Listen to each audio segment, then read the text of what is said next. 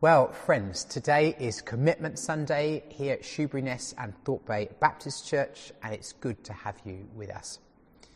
This is a Sunday each year where we reflect together on what God is doing in and through us, where we celebrate each other, and where we think about who and what God is calling us to be and to do. As part of preparing for this morning, I looked back at Commitment Sunday 2020 and little did we know what the year ahead would have in store for us. But the spirit of what we shared together at the end of January last year was just right, partly reflecting as we were on God's words to Joshua that you will know which way to go since you have never been this way before. And we've had to do a whole host of things differently in this past year. We knew at that point that God was calling us to something different, to set out on a new path, and we've done that. Sometimes through deliberate decisions and actions, and in other ways because we've been forced to go that way by circumstances, not least the coronavirus pandemic. And so, where are we today? What might God want to speak into our life together? What might a commitment to God and to one another look like in this moment. By the late 1990s, the owners and workers of the Knepp estate in West Sussex had been persevering for a very long time. Like many farmers, they'd found making a profit extremely difficult and for some years impossible.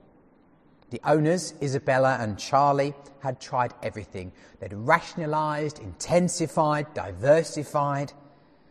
They'd tried to compete with larger industrialised farms, and all it was doing was sapping their morale.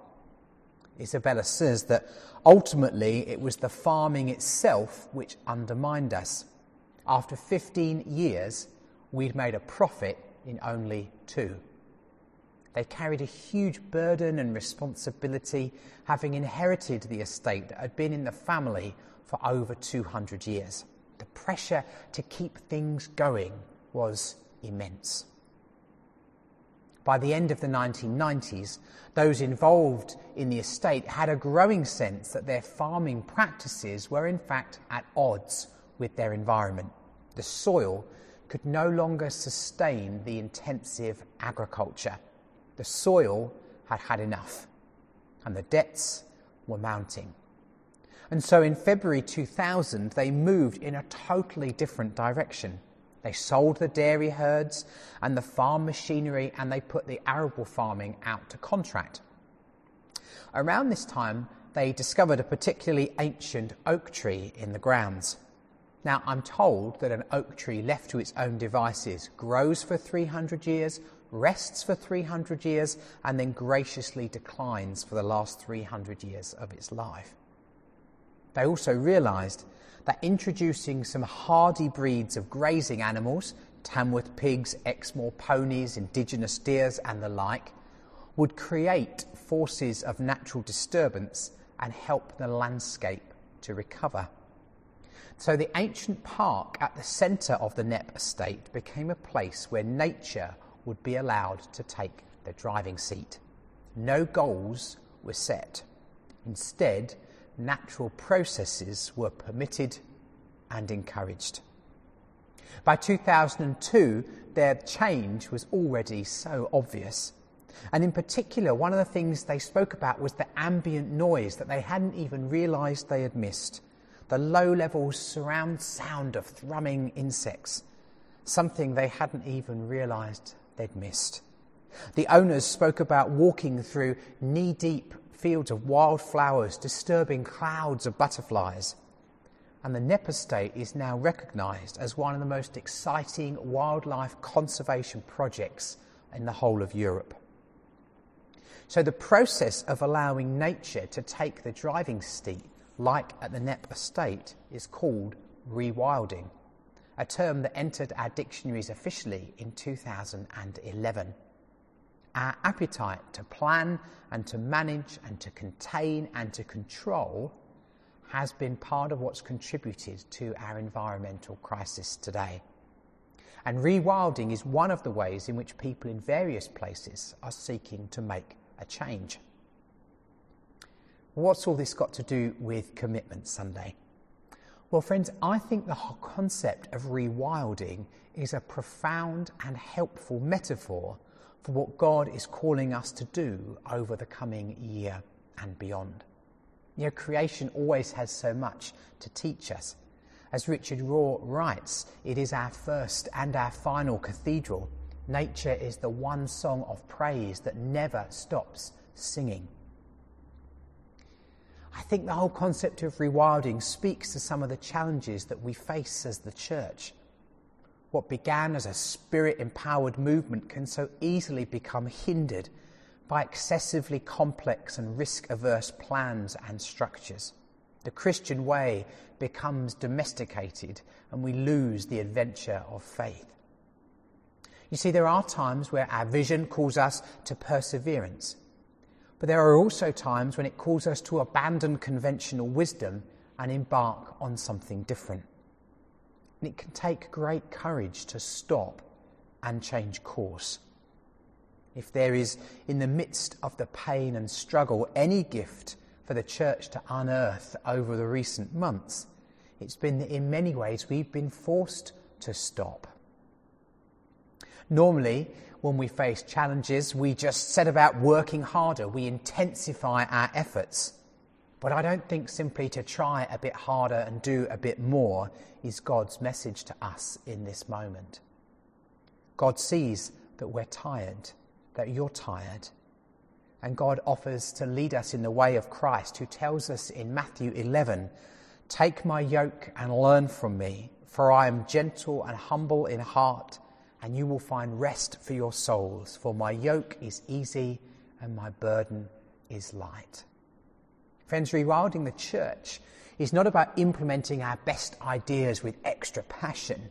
It requires slowing down, a conscious setting aside of preconceptions and a determination to discern what God is doing and what our role within it might be. Rewilding is not conventional. If we can communicate every step of what's going to happen next, then it's not rewilding. By definition, a rewilded future is unknown. We cannot neatly and totally convey the vision or the outcome. You can't know how it will all unfold. The outcome of rewilding is complex.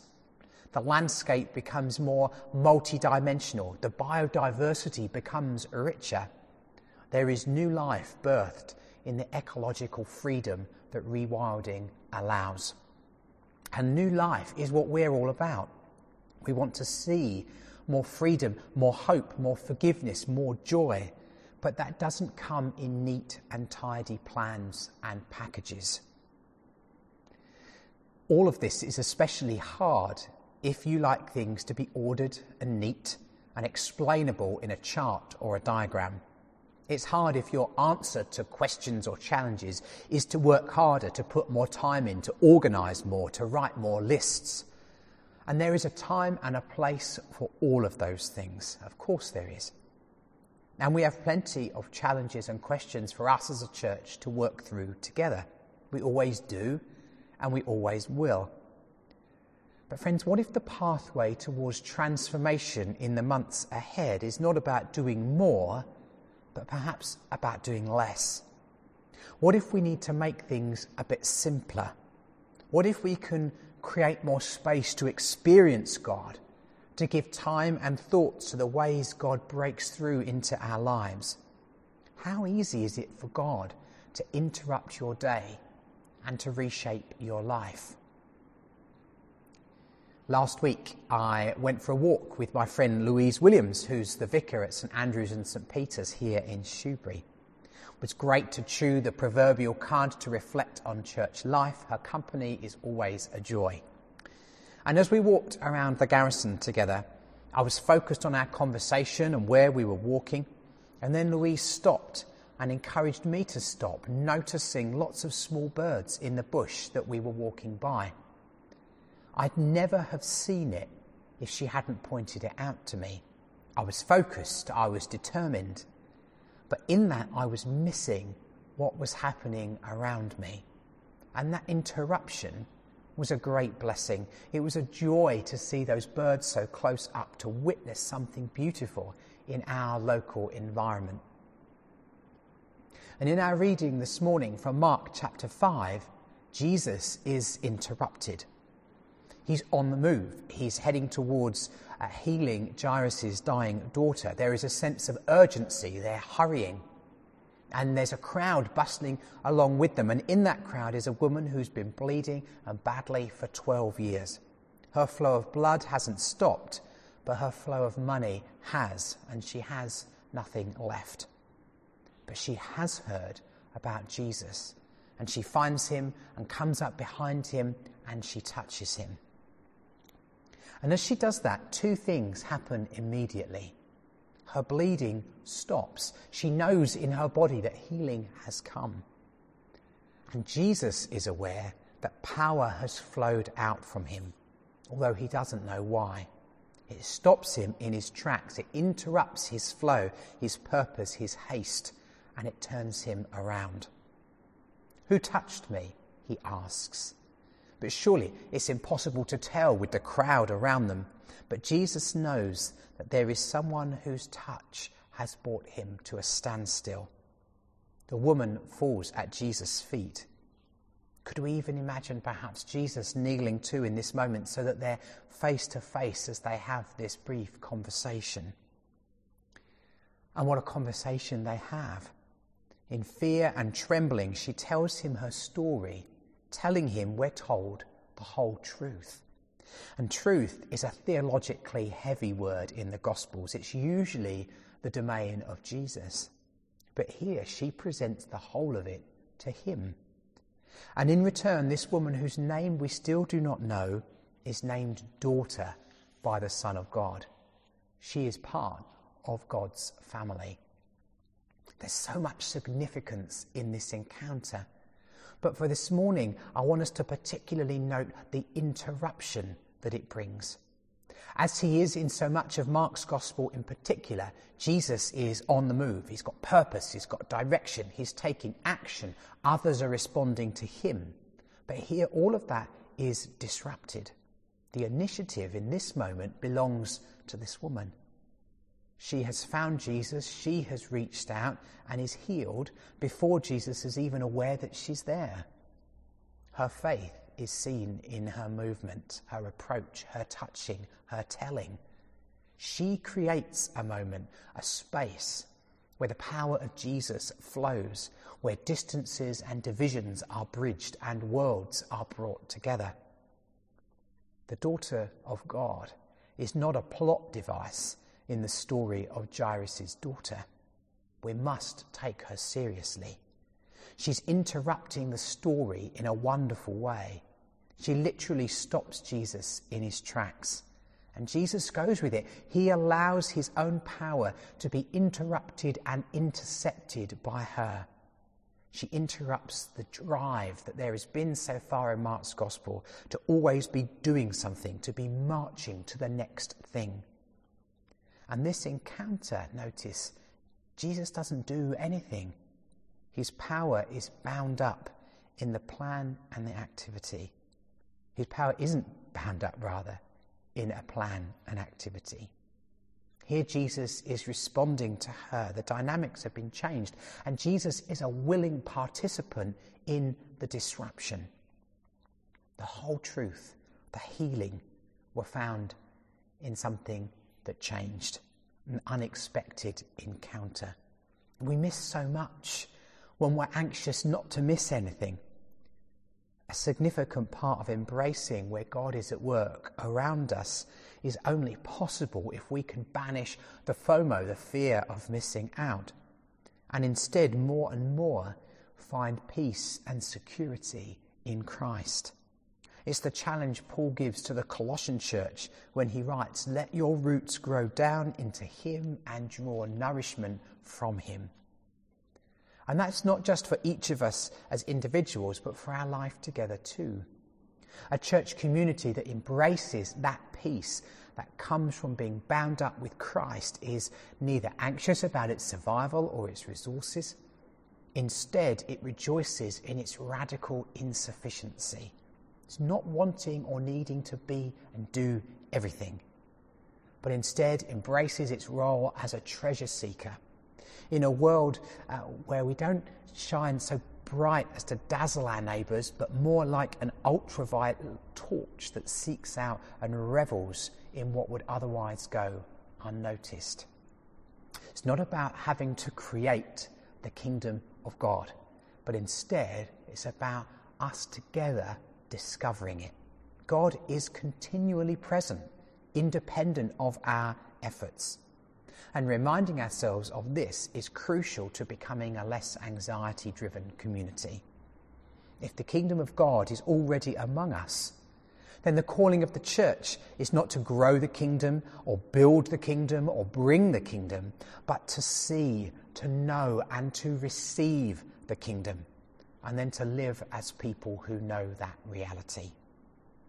Our calling now, more than ever, is to refocus on following Jesus and together with others, allowing the unpredictability of the Holy Spirit to guide and to empower, to make us more who the Spirit knows we are.